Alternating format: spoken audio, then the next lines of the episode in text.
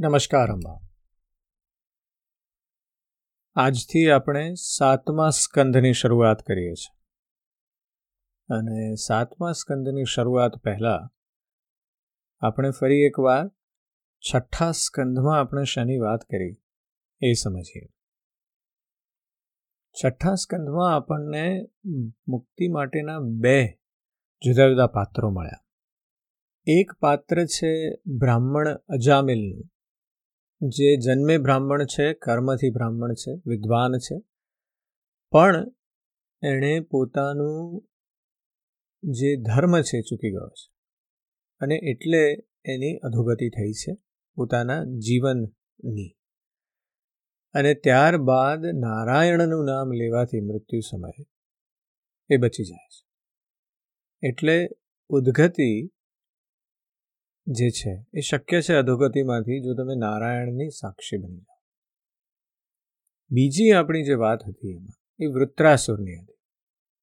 વૃત્રાસુર એ રાક્ષસ છે, અસુર છે. પણ એ અસુર હોવા છતાં પણ ભગવત ભક્ત છે. અને એનું કારણ આપણને પછીથી ખ્યાલ આવ્યો કે એ ચિત્રકેતુ નામના રાજા હતા. અને ત્યારબાદ એ વિદ્યાધરોના અધિપતિ થયા.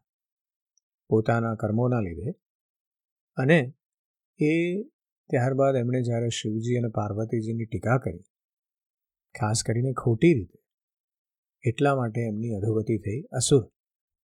આપણે એમાંથી એ સમજવાનું છે કે અસુર હોવા છતાં પણ આપણી અંદર બધા જ પ્રકારના મોહ, માયા, કામ, લોભ હોવા છતાં પણ જો ભગવત ભક્તિ કરી શકીએ, તો ભગવત પ્રાપ્તિ પણ શક્ય છે. એ આપણે છઠ્ઠા સ્કંદમાં સાંભળ્યું. આજથી આપણે સાતમા સ્કંદની જે શરૂઆત કરીએ છીએ, સાતમા સ્કંદનું મુખ્ય કથાનક એ પ્રહલાદજીનું છે. અને એ તરફ જવા માટે આપણે પહેછા પેલા જય અને વિજય, જેને આપણે ત્રીજા સ્કંદમાં એમની કથા સાંભળી હતી, ભગવાનના પાર્ષદોની, એ તરફ પાછા જઈશું. રાજા પરીક્ષિત સુખદેવજીને પ્રશ્ન કરે છે કે હેર ભગવાન ભગવાન તો સ્વભાવથી જ ભેદભાવ રહિત છે. સમ છે. સમસ્ત પ્રાણીઓના પ્રિય અને સુહૃદ છે. તો પછી તેમણે જેમ કોઈ સાધારણ મનુષ્ય ભેદભાવી રીતે પોતાના મિત્રનો પક્ષ લે છે અને શત્રુઓનું અનિષ્ટ કરે છે, તેવી જ રીતે ઇન્દ્ર ખાતર દૈત્યનો વધ શા માટે કરે? તેઓ સ્વયં પરિપૂર્ણ કલ્યાણ સ્વરૂપ છે. તેથી તેમને દેવતાઓ સાથે કોઈ લેવા દેવા નથી. તથા તેઓ નિર્ગુણ છે. તેથી તેમને દૈત્યો સાથે કોઈ વેર વિરોધ કે ઉદ્વેગ પણ નથી. તો તેમણે આમ આવું શું કામ કર્યું? ભગવાન પ્રેમના સૌભાગ્યથી સંપન્ન હે અતિ મહાભાગ્યવાન. અમારા ચિત્તમાં ભગવાનના સમત્વ વિશેના ગુણો વિશે ઘણો મોટો સંદેહ થઈ રહ્યો છે. તો તે સંદેહ તમે દૂર કરો. પરીક્ષિતે ખૂબ ઉમદા પ્રશ્ન કર્યો છે. કે અત્યાર સુધી સુખદેવજી તમે મને કીધું છે કે ભગવાન તો કોઈના પક્ષમાં છે જ નહીં, એ તો બધાથી પર છે. એને કોઈ પ્રિય નથી, એને કોઈ અપ્રિય નથી. તો પછી આવું એમણે દેવરાજ ઇન્દ્રને ખાતર વૃત્રાસુરના વધ કરવાનું આટલું બધું પ્રયોજન શું કરવા શીખવાડ્યું? તો ભગવાન ખરેખર સમત્વ દાખવે છે? બહુ મોટો પ્રશ્ન કર્યો છે. બહુ ઉમદા પ્રશ્ન છે. સુખદેવજી એના જવાબમાં કહે છે કે, હે મહારાજ, ભગવાનના અદ્ભુત ચરિત્ર વિશે તમે ઘણો સુંદર પ્રશ્ન કર્યો. કારણ કે આવા પ્રસંગો પ્રહલાદ વગેરે ભક્તોના મહિમાથી પરિપૂર્ણ છે, જેનું શ્રવણ કરવાથી ભગવાન પ્રત્યે ભક્તિ વધે છે. આ પરમ પુણ્યમય પ્રસંગોને નારદજી વગેરે મહાત્માઓ ઘણા પ્રેમથી ગાતા રહે છે. હવે હું પોતાના પિતા શ્રી કૃષ્ણ દ્વૈપાયન મુનિને નમસ્કાર કરીને ભગવાનની લીલાની કથાનું વર્ણન કરું છું. ભગવાન વાસ્તવમાં તો નિર્ગુણ, અજન્મા, અવ્યક્ત અને પ્રકૃતિથી પર છે. આમ હોવા છતાં પણ પોતાની માયાના ગુણોનો સ્વીકાર કરીને તેઓ બાધ્ય અને બાધક ભાવોને, એટલે કે મરનાર અને મારનાર બંનેના પરસ્પર વિરોધી રૂપોને ગ્રહણ કરે છે. સત્વગુણ, રજોગુણ અને તમોગુણ આ પ્રકૃતિના ગુણ છે. પરમાત્માના નહીં. એ રાજન, આ ત્રણેય ગુણોનો પણ એક સાથે જ વિકાસ અને હાસ થતો નથી. ભગવાન સમય સંજોગ અનુસાર ગુણોનો સ્વીકાર કરે છે. તેઓ સત્વગુણની વૃદ્ધિના સમયે દેવતાઓ અને ઋષિઓનો પ્રભાવ વધારે છે. રજોગુણ વૃદ્ધિના સમયે દૈત્યોનો અને તમોગુણની વૃદ્ધિ સાથે યક્ષો અને રાક્ષસોનો પ્રભાવ તેવો જ વધારે છે. જેમ વ્યાપક અગ્નિ, કાષ્ઠ વગેરે ભિન્ન ભિન્ન આશ્રયોમાં રહેવા છતાં પણ તેમનાથી અલગ દેખાતો નથી. પરંતુ મંથન એટલે કે ઘર્ષણ કરવાથી તે પ્રગટ થાય છે. તેવી જ રીતે પરમાત્મા બધા જ શરીરોમાં રહે છે, છતાં પણ તેમનાથી અલગ દેખાતા નથી. પરંતુ વિચારશીલ મનુષ્યો હૃદય મંથન કરીને તેમના સિવાયની બધી જ વસ્તુઓનો બાદ કરીને અંતે પોતાના હૃદયમાં જ અંતર્યામી રૂપે તેમને પ્રાપ્ત કરી લે છે. જ્યારે પરમેશ્વર પોતાને માટે શરીરોનું નિર્માણ કરવાની ઈચ્છા કરે છે, ત્યારે પોતાની માયાથી રજોગુણનું અલગ સર્જન કરે છે. જ્યારે તેઓ ચિત્ર વિચિત્ર યોનિઓમાં રમણ કરવાની ઈચ્છા કરે છે, ત્યારે સત્વગુણનું સર્જન કરે છે. અને જ્યારે તેઓ વિનાશનો ઈચ્છા કરે છે, ત્યારે તમોગુણને વધારી દે છે હે રાજન ભગવાન સત્ય સંકલ્પ છે તેઓ જ જગતની ઉત્પત્તિના નિમિત્તભૂત પ્રકૃતિ અને પુરુષના આશ્રય એવા કાળનું સર્જન કરે છે। તેથી તેઓ કાળને આધીન નથી। કાળ જ તેમને આધીન છે। એ પરીક્ષિત, આ કાળ સ્વરૂપ ઈશ્વર જ્યારે સત્વગુણની વૃદ્ધિ કરે છે, ત્યારે તેઓ સત્વમય દેવતાઓનું બળ વધારી દે છે। અને ત્યારે જ તે પરમ યશસ્વી દેવોના પ્રિય પરમાત્મા, દેવોના વિરોધી, રજોગુણી તેમજ તમોગુણી દૈત્યોનો સંહાર કરે છે. વાસ્તવમાં તો તેઓ સમજ છે. અહીં સુખદેવજીએ રાજા પરીક્ષિતને ખૂબ વેધક જવાબ આપ્યો છે કે ભગવાન કેમ દૈત્યોનો વિનાશ કરે છે? જ્યારે ભગવાનને સત્વગુણ વધારવો છે ત્યારે દેવતાઓની રચના કરે છે. જ્યારે રજોગુણ વધારવો છે સૃષ્ટિમાં, ત્યારે એ અસુરોની રચના કરે છે. અને જ્યારે તમોગુણ વધારવું છે, ત્યારે યક્ષો અને રાક્ષસોની સંખ્યા વધારી દે છે. પણ જ્યારે બેલેન્સ જે છે, આ તો પેલું બેલેન્સની વાત છે આપણી, એ બેલેન્સ થોડું વધારે પડતું હલીબલી જાય, ત્યારે ભગવાન પોતે ઇન્ટરવીન કરે છે કોઈક જુદી રીતે. અને એ બીજા પ્રકારનું જે ગુણ છે, એને વધારી દે છે. એટલે રજોગુણ જો ખૂબ વધી જાય, તો સત્વગુણને વધારીને એ રજોગુણને નાશ કરે છે. અને એ પ્રમાણે ભગવાન સતત બેલેન્સ કરવાનો પ્રયત્ન કરે છે. આપણે આ વાત છઠ્ઠા સ્કંદમાં પણ ખૂબ કરી છે કે બેલેન્સ જે છે, એ બહુ મહત્વનું છે સૃષ્ટિમાં. પછી સુખદેવજી કહે છે એ રાજન આ બાબતમાં દેવર્ષિ નારદજીએ ઘણા પ્રેમથી એક ઇતિહાસ કહ્યો હતો. આ તે સમયની વાત છે કે જ્યારે રાજસૂય યજ્ઞમાં તમારા દાદા યુધિષ્ઠિરે તેમને આ બાબતમાં એક પ્રશ્ન કર્યો હતો. તે મહાન રાજસૂય યજ્ઞમાં રાજા યુધિષ્ઠિરે પોતાની આંખો સામે એવી મોટી આશ્ચર્યજનક ઘટના જોઈ કે ચેદીરાજ શિશુપાલ સૌના દેખતા ભગવાન શ્રી કૃષ્ણમાં સમાઈ ગયો. દેવર્ષિ નારદજી પણ ત્યાં જ બેઠેલા હતા. આ ઘટનાથી આશ્ચર્યચકિત થયેલા રાજા યુધિષ્ઠિરે મોટા મોટા મુનિઓથી ભરેલી સભામાં તે યજ્ઞ મંડપમાં જ દેવર્ષિ નારદજીને પૂછ્યું. યુધિષ્ઠિરે પૂછ્યું કે, અહો, આ તો ઘણી વિચિત્ર વાત છે. પરમ તત્વ ભગવાન શ્રી કૃષ્ણમાં સમાઈ જવું એ તો મોટા મોટા અનન્ય ભક્તો માટે પણ દુર્લભ છે. તો પછી ભગવાન સાથે દ્વેષ કરનારા શિશુપાલને આ ગતિ શી રીતે પ્રાપ્ત થઈ? હે મુનિ, આનું રહસ્ય અમે બધા જ જાણવા ઈચ્છીએ છીએ. અગાઉના સમયમાં ભગવાનની નિંદા કરવાને કારણે ઋષિઓએ રાજા વેનને નરકમાં નાખી દીધો હતો. દમઘોષના પુત્રો, પાપાત્મા શિશુપાલ અને દુર્બુદ્ધિ દંતવક્ર. બંને બાળપણથી આજ સુધી ભગવાન સાથે દ્વેષ જ કરતા રહ્યા છે. તેઓ અવિનાશી પરબ્રહ્મ ભગવાન શ્રીકૃષ્ણને ઉન્મત્ત થઈને સતત ગાળો જ આપતા રહ્યા છે. પણ એના પરિણામ સ્વરૂપ ન તો તેમની જીભે કોઢ થયો કે ન તો તેમને ઘોર અંધકારમય નરક પણ મળ્યું. ઉલટાનું, જે ભગવાનની પ્રાપ્તિ થવી અત્યંત દુષ્કર છે, તેમનામાં જ આ બંને સૌના જોતા જ અનાયાસ લીન થઈ ગયા. આનું શું કારણ? પવનની લહેરખી દીવાની જ્યોત જેમ ડોલે છે તેમ મારી બુદ્ધિ આ બાબતમાં ભ્રમિત થઈ રહી છે. તમે સર્વજ્ઞ છો, તો અદ્ભુત ઘટનાનું કારણ અને રહસ્ય કહી સંભળાવો.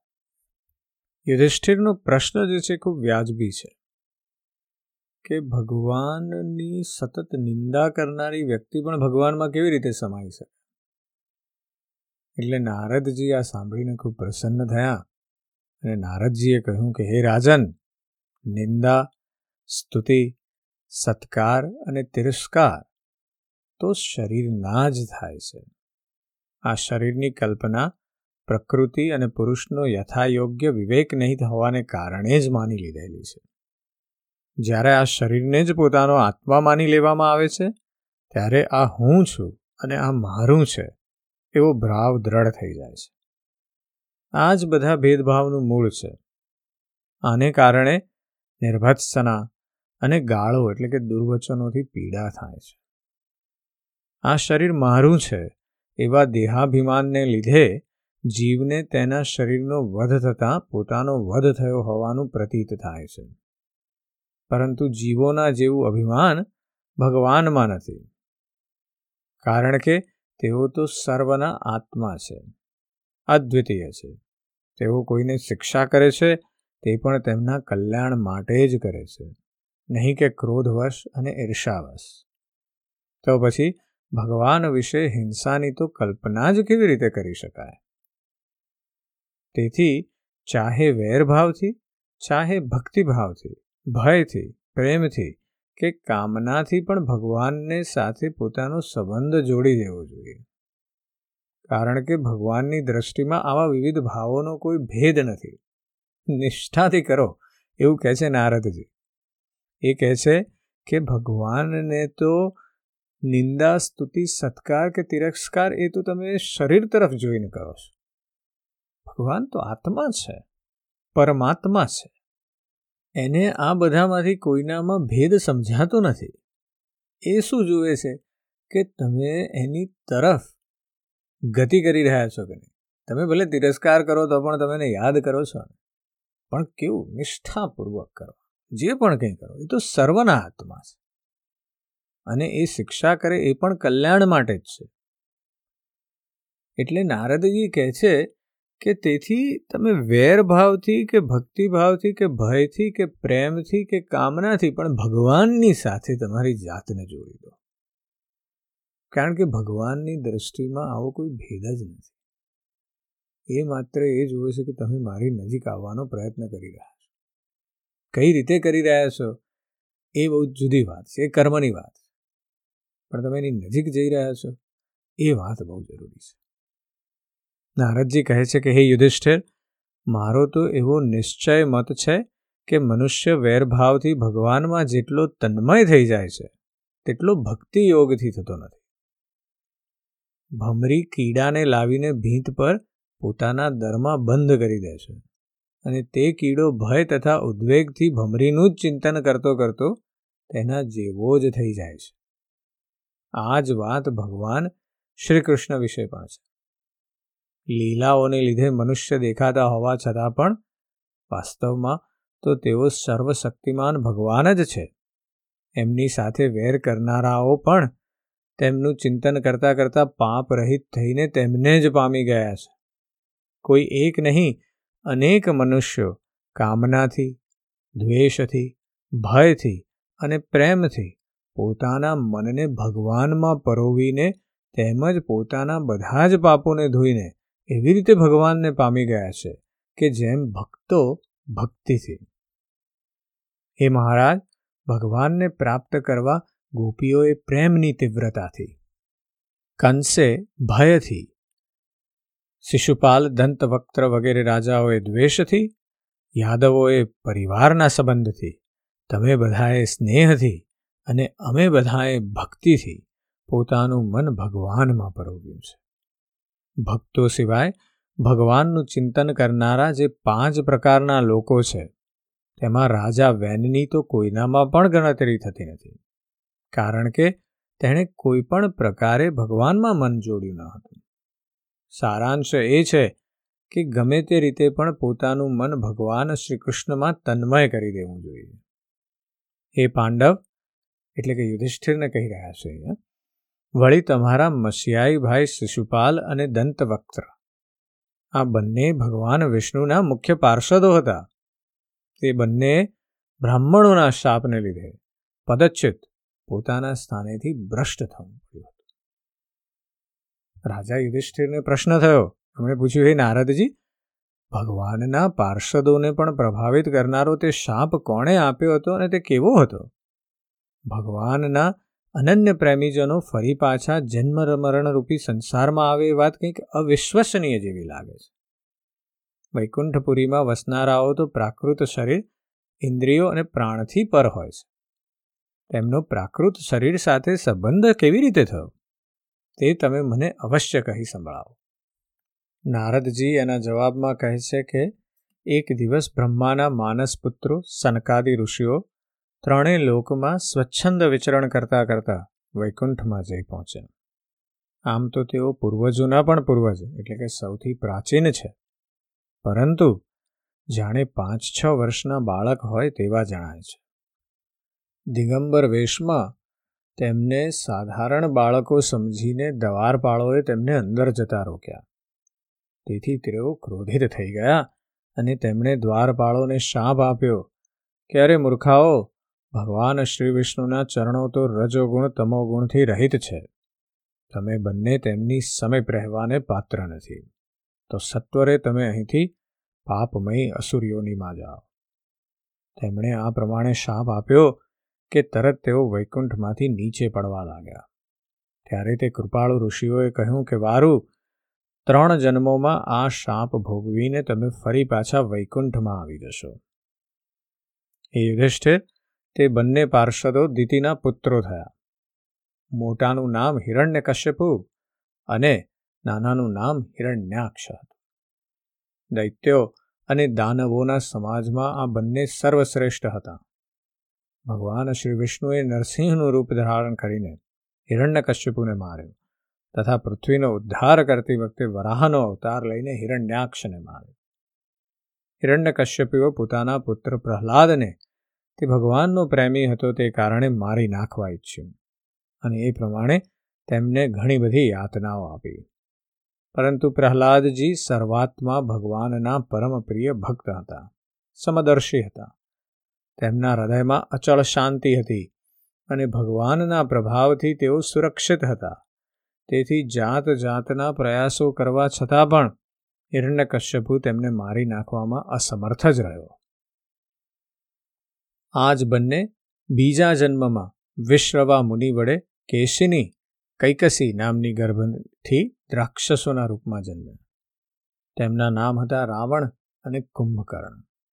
તેમના ઉપદ્રવોને લીધે બધા લોક ભડકે બળવા લાગ્યા હતા. તે સમયે પણ ભગવાને તેમને શાપમાંથી છોડાવવા માટે શ્રી રામ રૂપે અવતરીને તેમનો વધ કર્યો. એ યુધિષ્ઠિર, તમે ભગવાન શ્રી રામનું ચરિત્ર માર્કેન્ડે મુનિના મુખેથી સાંભળશો. તે જ બંને જય અને વિજય આ ત્રીજા જન્મમાં તમારી માસીના દીકરા શિશુપાલ અને દંતવક્ત્રના રૂપમાં ક્ષત્રિય કુળમાં જન્મ્યા હતા. ભગવાન શ્રી કૃષ્ણના સુદર્શન ચક્રનો સ્પર્શ થતાં તેમના તમામ પાપ નષ્ટ થઈ ગયા અને તેઓ સનકાદી ઋષિઓના તે શાપમાંથી મુક્ત થઈ ગયા. વેરભાવને કારણે તેઓ સદૈવ ભગવાન શ્રી કૃષ્ણનું જ ચિંતન કર્યા કરતા હતા.